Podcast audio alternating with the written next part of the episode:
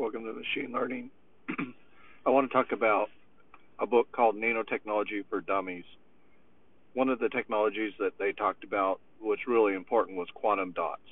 Quantum dots contain only a few hundred atoms. Because the electrons in the quantum dot are confined to a widely separated energy levels, the quantum emits only one wavelength of light when excited. Okay, the reason why the quantum dot is so important is it can be used to create the effect of a particular type of element. And so let's say you're dealing with something that's fairly efficient but very rare and expensive to create. You could use the quantum dot to uh, produce the same quality as that element. The size of the dot determines its electronic, magnetic, and optical properties.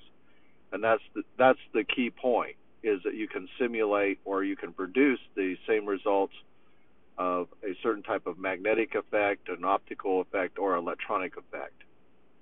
So it's very exciting. The Quantum Dot Corporation has developed a quantum dot cadmium selenium nanoparticle. So this is a good class example. Uh, cadmium is, is somewhat expensive, so you, you can create this cadmium selenium nanoparticle for use in biological labels. Okay, so the the area I think would be most interesting for quantum dot application would be energy production.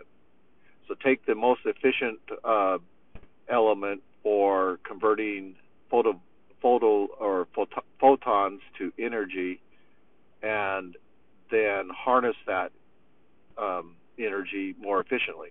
Another area could be uh, magnetic properties. So you, we have now let, lots of electronic electrical motors. You could apply that um, the quantum dot to building a better product for uh, producing magnetic fields, which then would transmit electricity along those magnetic fields, wireless power. Okay, researchers can tag proteins and nucleic acids with quantum dot and illuminate them with ultraviolet light and crystals fluorescence at a specific wavelength and show the location of attached proteins. Uh, now, the reason why this is really important with this attached proteins is we now can uh, we can now uh, do gene splicing using uh, CSMPIR.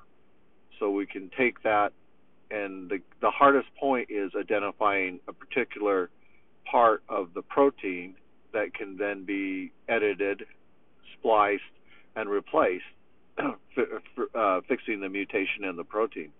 So if we can use the quantum dot to identify the particular uh, proteins and then go to the particular sequences or sugar sequences, uh, then we have a, a, a, really powerful way to use quantum dots in in um, in gene therapy, and that's something that I could see this crossover or someone listening to this podcast who has a background in biology and computational biology and also organic biology uh, to start doing some work using quantum dots and identifying particular proteins and then using once you gain that identify the protein then using um, CS MPIR to to splice it. Um, an organic dye molecule absorbs only photons of light with just the right energy to lift its electrons from its quiescent state to one of the higher levels available to them. The incident light must be exactly the right wavelength of, or color. The molecule will emit a photon when the electron falls to the lower energy level. All right. So that's quantum dots and something to pay attention on. Colloids are nanoparticles in suspension. IBM is exploring using colloids to build ultra high density data storage. And I think they've pretty much with this Cavalera uh, storage mechanism have managed to increase the storage capability. Uh, and uh, we, I think we'll see some of the highest density storage by IBM. IBM uses colloids uh, containing magnetic nanoparticles 3 nanometers across, each composing of 1,000 iron and platinum uh, atoms. Well, if this is true, then that means that platinum as a commodity is going to increase in price because of uh, nanoparticles in storage. But that density is incredible. The colloid is spread on a surface and solvent allowed to evaporate, and these nanoparticles crystallize into two or three dimensional arrays. These arrays could hold trillions of bits per square inch. IBM. Okay, Cavaliers, cantilevers, or IBM is exploring using atomic force microscopes to screen samples for certain genetic sequences. Again, IBM is leading the pathway to genetic uh, engineering. They attach short strands of DNA to the tops of cantilever levers. When the genetic material carrying a complementary sequence binds to the anchor strands, it introduces a surface stretch which bends the cantilevers subtly by using nanometers, but enough for detection. Okay, so again, programmable uh, DNA is the new uh, new hot thing in computational biology. Dendrimers are a dendrimer is an artificial molecule. Dendrimers are uh, globular molecules about the size of a typical protein, but they do not come apart or unfold because they are held together with strong chemical bonds. Dendrimers can be engineered to transport DNA to cells for gene therapy. Again, this is this nano nanotechnology and uh, computational biology and um, uh, being able to identify location sites where disease or mutations are occurring and then using nanotechnology to deliver the genetic material uh, into cells for gene therapy. Okay, dendrimers offer control. It may be possible to design dendrimers that spontaneously swell and liberate their contents uh, only when appropriate triggered molecules are present. This ability would allow a custom made dendrimer to release its load of drugs to just the tissues or organs needing uh, treatment.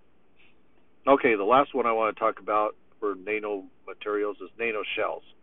This was one that I thought would be the solution for solving cancer because the nano shell could be delivered to the cancerous cell and then uh, through metabolic pathway, and then once there, emit strong ultraviolet light, heat up the nano shell, kill the kill the uh, cancer cell.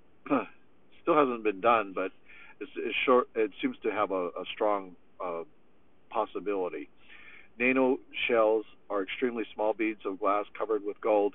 Nano shells capture energy in the infrared fashion, again, that heats up from the infrared. Such a nano shell could be made to deliver drug molecules at specific times by attaching it to a capsule made of heat sensitive polymer. The capsule would release its contents only when gently heated of the attached nanoshell, causing it to deform.